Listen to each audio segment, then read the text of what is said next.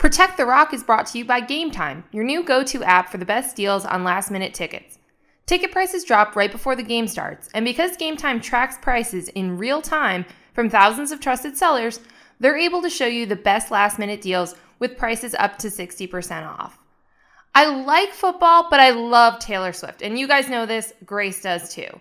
Turns out, Game Time is the best way to get tickets from everything from sporting events like Clemson football games to shows by artists like Taylor Swift. The Game Time app is simple, quick, and easy to navigate. Download the Game Time app in the Google Play or App Store and score last minute deals on tickets up to 60% off.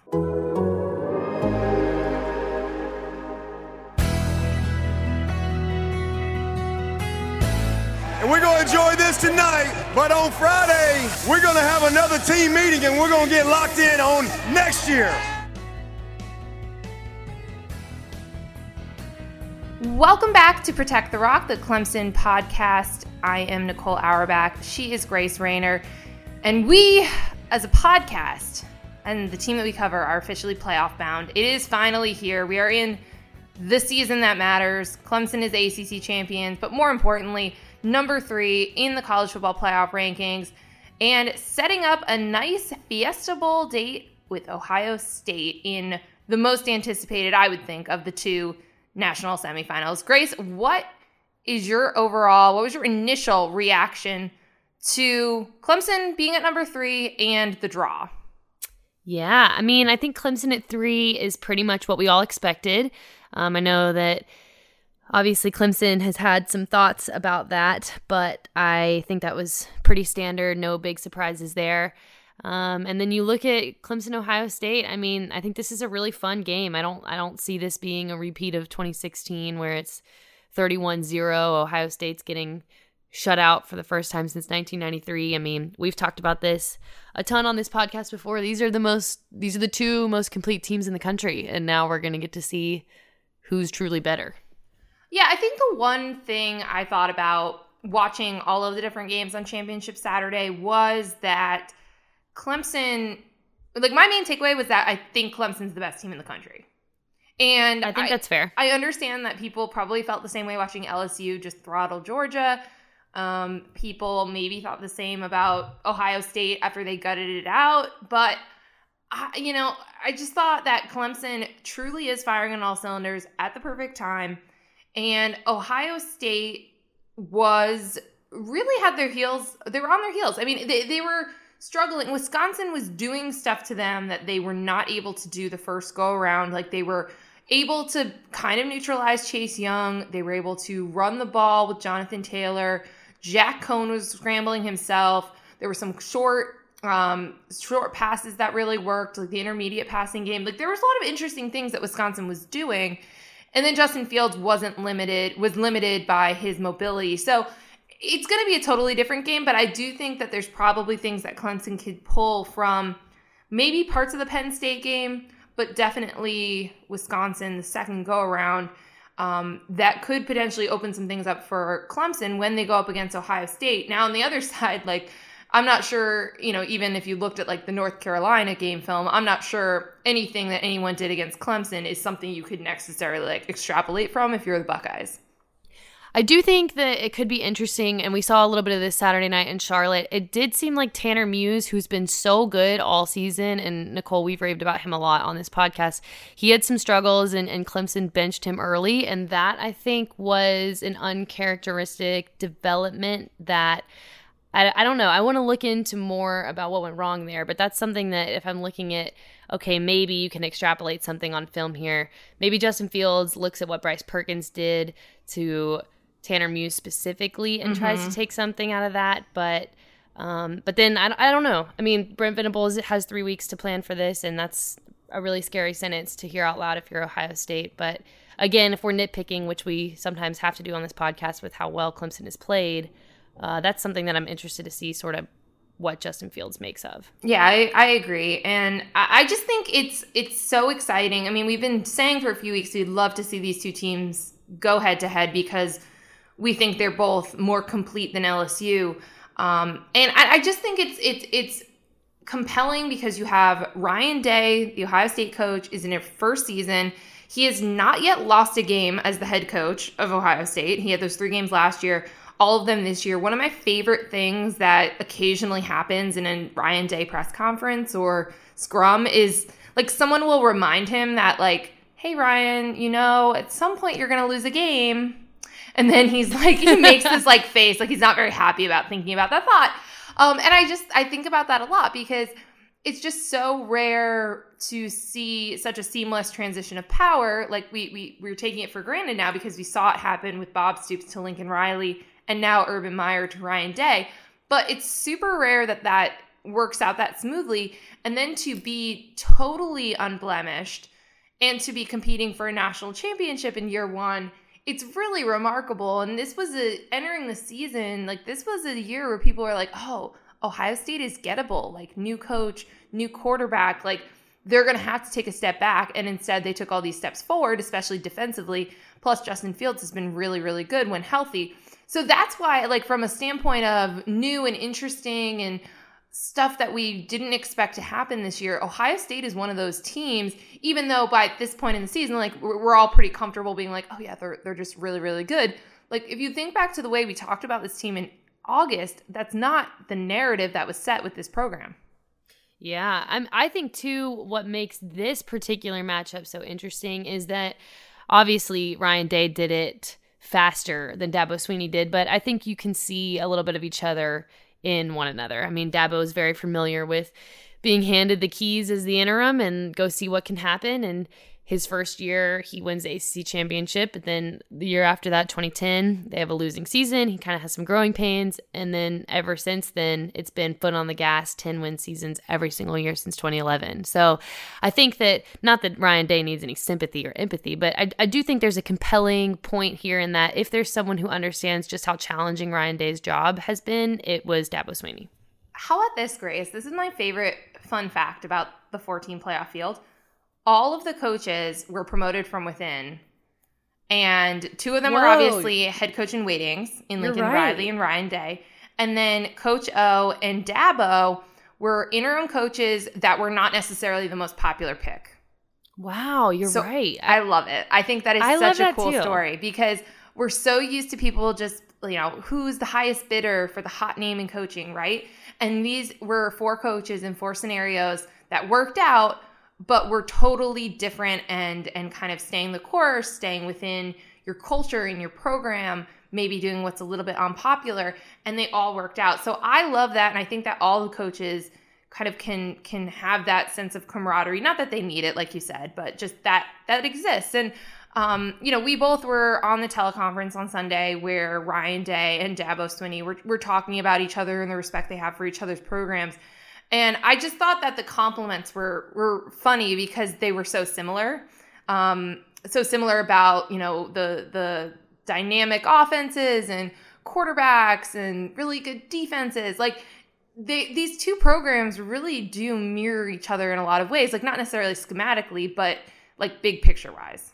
Sure. I also thought too, and tell me if you agree with this. I, I walked away from that teleconference, which well, well, the teleconference itself was kind of a dumpster fire, but it was. Dabo was like, I don't like going through a wind tunnel. Like something was happening. Maybe some was, screaming yeah. children in the background. It was unclear. It, we had screaming children. We couldn't hear Dabo. Then the operator got some journalist names wrong, and then the journalist kind of started mocking the operator. I don't know. It's kind of a mess. However, one of the things that I did take away from the teleconference was I got the sense that Ryan Day has either kept up with Clemson all year or yes. has already seen quite a bit of film on them. I mean, yes. he was name dropping basically their entire starting offense.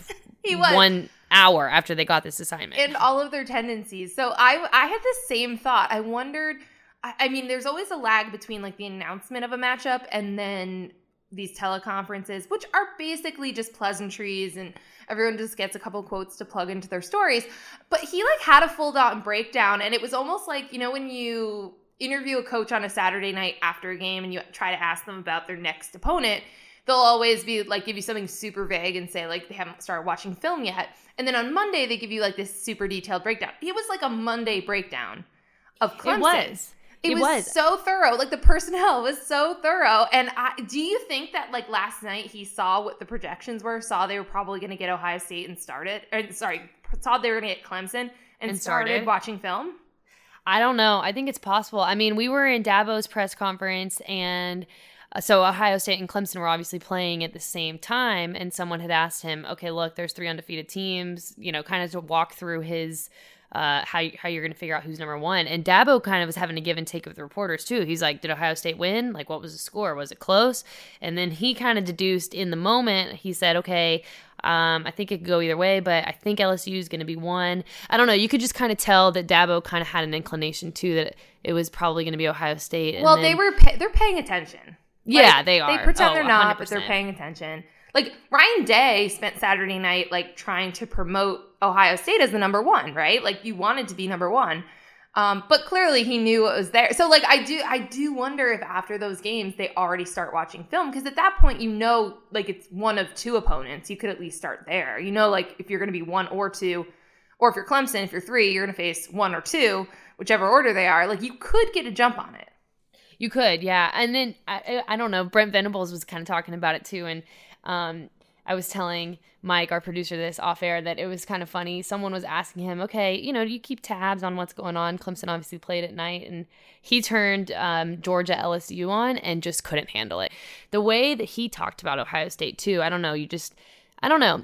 Maybe I'm trying to be too body language expert here, but it just kind of seemed like his eyes got a little wider. He kind of like took a deep breath. I don't know. You could just tell there was a a real admiration and, respect for Ohio State, who he probably knew at that point. Okay, this is this is maybe what we're gonna see here.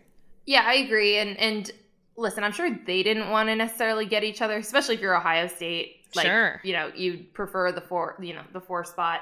But for everyone else, like it is just such an interesting matchup. Um, and you really do hope that those these three weeks get Justin Fields healthy because he was not very mobile. There were very few design quarterback runs in the Big Ten championship game, and it really takes something away from them because much like Clemson, they have these multi like multi-dimensional offense in a lot of different ways they can beat you.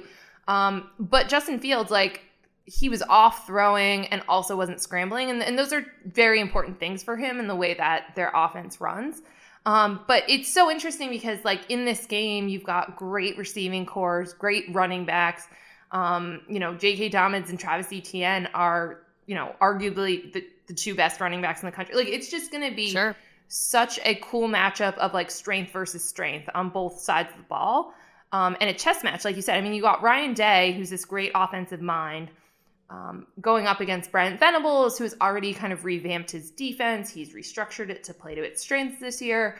Um, and what does that look like with three weeks to prepare? It's it's it's really interesting, and um, I, I wanted to get your thoughts though. Bef- like in that hour or so before the announcement came out, Grace, there were a lot of people making the point that if everyone is so concerned about avoiding Clemson, should maybe Clemson just be the number one team in the country? Like, if that was the narrative, that it Mhm. mattered so much, like, what did that say about the system itself? Like, we've talked about how the resume wasn't going to be there, but the merit. What do you what do you make of that that question in general?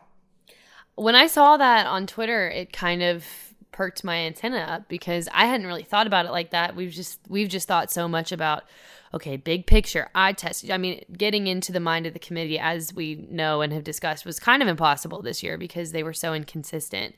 Uh, but I think it's a good point. I mean, if you're so scary and so complete and so dangerous to where teams are making their pitch to be number one so they don't have to see you until potentially the national championship game, I don't know. That's to me, that's valid. That that has some merit to it. So here's the way that Rob Mullens, the college football playoff selection committee chair, this is the way he talked about these teams. So he said the committee held LSU and Ohio State in the highest regard. We flipped between them one and two three times this season. Um, he he's mentioned that that was their toughest decision that they had to make was one versus two. Um, this is how he talked about Clemson. Quote. Clemson continued its powerful performance against everyone it played. It is true that they do not have the same strength of schedule as some other schools, but the committee believes they are so strong and so dominant that they are the number three team in the nation. Um, and and I thought that that was a we we've seen the language kind of get stronger and stronger as the season went on. Um, but to me, that was saying like, hey, if they just had like one or two quality wins, they could have been number one. Yeah, I, I think that I don't think that's off base at all. I mean, and you tweeted this out on Sunday. I mean, Clemson didn't get its first win over a ranked opponent in the actual CFP top 25 until Saturday night because Virginia came in at the bottom. I mean, A&M yes. dropped out. I don't know how quickly it was that they dropped out after week 2 when Clemson beat them, but it does make you wonder, yeah, okay, you get one or two more marquee wins over top 25 teams. I don't know. I mean, I don't. Yeah, I, I don't even think they would have needed to be top 10, top 15. But to me, and I think the committee would agree with kind of the way we all view this nationally, there were three great teams this year. And then there's yes. a drop off. Right. And and I think that, you know, the the the opening lines on these games show that. I mean, I believe that um Oklahoma opened as like an 11 and a half point underdog. Like that is just a crazy line when you're talking about elite teams. But the other one, I think it was Ohio State opened as a one point underdog or favorite, right? So like there's there's three teams that are comparable and then there's one that's not. Has a great offense, but that's it. And so um, it sort of feels like the committee believes that, justified that as well. It was also strange just this isn't tied to Clemson, but Georgia was apparently in the running for that fourth spot even after a 27 point loss. So it was just a I weird, thought that was weird. It was a weird year for the committee. Like it was pretty clear cut, but then also strange. Yeah, the committee I think was yeah, yeah, like we said, they were just so one week it was the eye test, one week it was strength of schedule, one team. I don't I don't know. It just felt like they held a bunch of different teams to different standards. I, I still don't know, even now in the aftermath, that I'm fully uh, can comprehend like okay this is what they valued and why and oh this makes sense. Yeah exactly.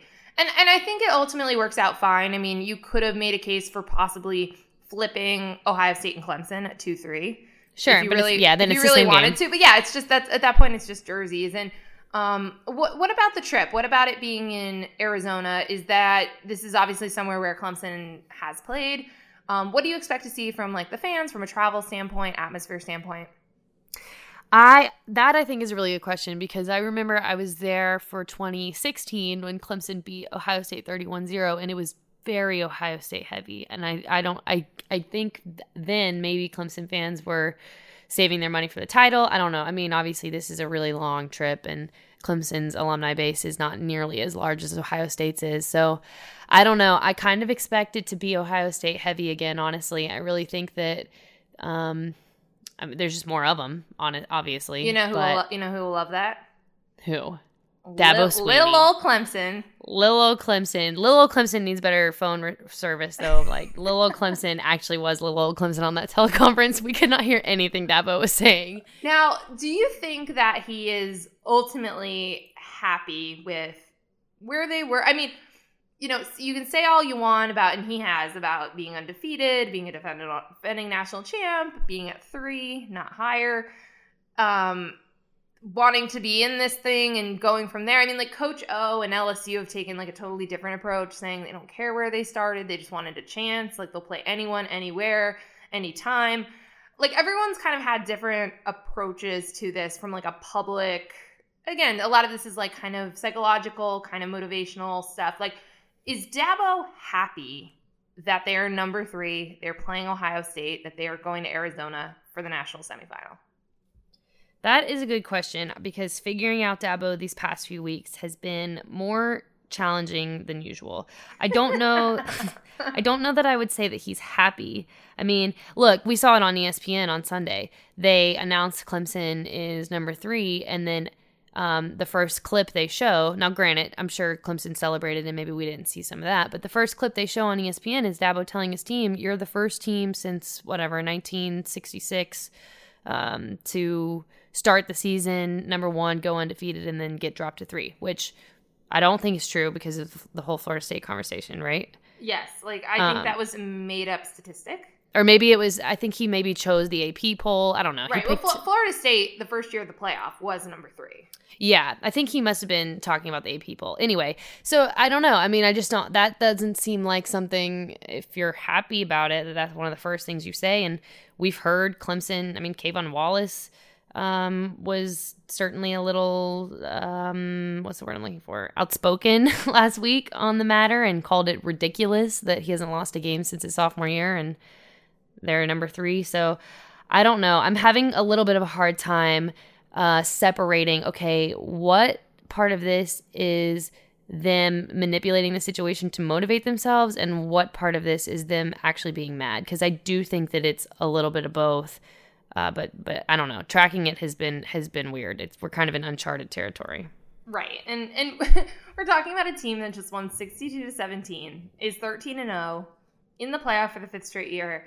And we're like, are they happy with this? Like we can't tell because it has been it's been a weird month. And like the teleconference, I was texting you during it because you know, in a lot of these settings where you get different media contingents in the same place, like Dabo got asked about North Carolina and the scare and what changed mm. and all of his favorite topics again for the first time in a while because this is a totally different media contingent and they're trying to figure out what happened with Clemson and what about all those mistakes early and he is sticking to his talking points. Like we were dominant the first four games. Like the North Carolina game taught us you got you can't turn the ball over. Like all of these things but you can tell he's just like annoyed that those are things again. And so it isn't just happiness. Like it for sure isn't. And I think he knows he has a tough path to the playoff. Just like no one wanted to play Clemson, by putting Clemson in one of these games, sure. you're going to have to go through Ohio State to then get probably LSU in New Orleans to win this thing again. Like it is not easy.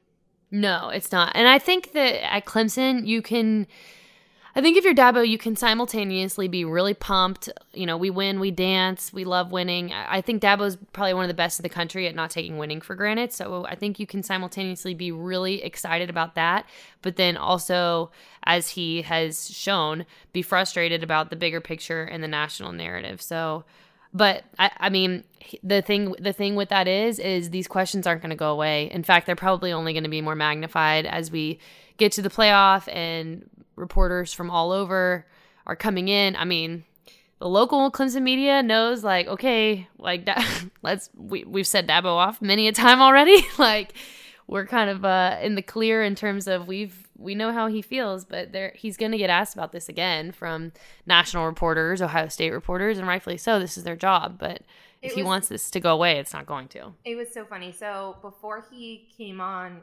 ESPN during a selection show, I was watching it with my BTN colleagues, um, and you know, I was trying to catch them up to speed on Clemson. So I was telling them, I was like, listen, the things that are important to Dabo, where he measures like this team is ahead of where they were last year. Turnover margin last year it was like plus one, now it's plus 14. Scoring defense, um, and et cetera, et cetera. I was giving them the key stats. And then Dabo gets up there and he's like, yeah, you know, I believe that we are further along than where we were last year. We're plus 14 in turnover margin, and we were like plus one or two this time last year, and scoring defense, and this and that. And I was, and everyone looked at me and they were like, I was like, yes, I'm in Dabo's head. I got it. You are. It, it took almost yes. all season, but I know how he's going to answer this. So now I feel like you, you made it.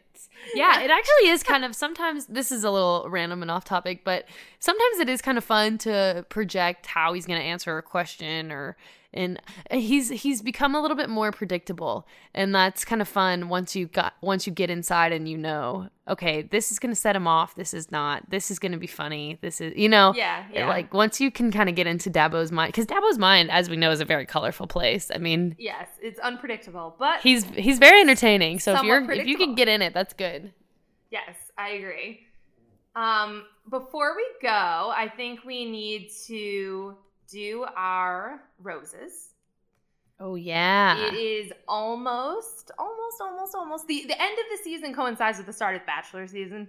So they're really Are they doing it again this year where they I got a bone to pick with ABC oh, when they do the Bachelor put premiere on the same the, night. I know. I hope as a championship. Then we have to avoid Bachelor spoils spoilers while working into the I night. also hate that because I'm like, okay, you can have a demographic that loves football and The Bachelor. I mean, that is the more important point, especially when they have all these former college football players right. on the show. The crossover is literally built in right there. But point is, we don't have an off season because then we just go into Bachelor season. But in the meantime, thank goodness, we have to give out our final rows from the regular season slash like championship weekend series. Like we will still give these out in the postseason. But this is the last one of a regular coming off of a game weekend. we are giving out roses for individual performances or something that they did off the field, whatever it is. Grace, who would you like to give your rose to today? I am giving my rose to a player that you know very well because you wrote a really awesome feature about him when you were in Clemson, um, Tee Higgins. I just thought that he is. I really think that Tee Higgins is getting richer by the second with his NFL draft stock. He just played out of his mind on Saturday night. Um, he is now one touchdown away from one receiving touchdown away from the all-time Clemson record, which would put him ahead of Sammy Watkins, Nuk Hopkins, obviously some big names. Um, but for his performance and and because I want people to read your story because it was a really interesting look into Tee being a basketball player and how Clemson kind of got on his radar. He gets my rose. I was saying this to someone while he was going off in that ACC title game that it is kind of bizarre, yet to Dabo's point about them being underappreciated, also kind of fitting that Tee Higgins is not a Biletnikoff finalist because to Yeah, me, is. he is clearly one of the handful best receivers in the country, and people don't realize that. and People don't talk about him, but he's averaging over 20 yards per catch this season. That catch on the sideline too, I think was the I most impressive catch I've seen all season. I still don't understand how he did it, and I've watched it in like slow motion a bunch of times, and I still don't understand how that physically works. But yeah, it does go along with my story, which was basically just like always throw the ball in his direction because if he is open, he'll be open, and if he's not, he will get it. So that was that was definitely part of it. So um, that was a very good choice for a rose. I'm going to give one to someone that you've given some roses to this season, but I have not in a while. Trevor Lawrence. It is just remarkable to me that for someone who started the season making mistakes and also being told that he was making a lot of mistakes all the time, that he has not thrown an interception since October 19th. He has been awesome. Him and Joe Burrow have been the two best quarterbacks in the country the last two months of the year in terms of completion percentage and the way that it just shows when you watch them. Um, but 302 yards, four touchdowns, no interceptions um, in the ACC championship game, getting this offense and his team to a point where they didn't need their starters with a full quarter to go in a conference championship game. For all those reasons, Trevor Lawrence gets my rose. Um, just been sensational, underappreciated because of the start of the year, um, and just capped off the season on such a high note. And, uh, you know, I'm sure this rose will be just the cherry on top of that. Seriously, if he only knew what was going on. He did say on Saturday that he uh, and I what I appreciate about Trevor is that he's I feel like he's very candid and doesn't say just the company line. And so he was kind of talking Saturday about how yeah, it got to the point where I would see things and sometimes the good things people were saying about me could be just as dangerous as the bad things. So I just cut them all out. So, Trevor. So, Trevor. Yeah. As long as he doesn't cut his hair, he can cut us out. That's okay. out- cut he out the can cut us.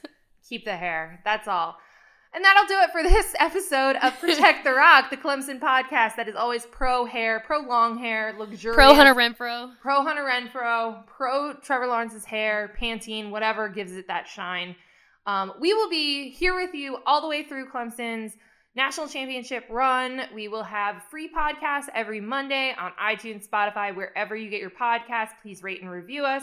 And then on Thursdays, we will have bonus episodes for subscribers of The Athletic only, and those will be available inside the app. So hang out with us, engage with us, tweet us, email us. Um, we want to hear from you as we go through this run. We will be back Thursday for subscribers only inside the Athletic app, and we'll talk to you then.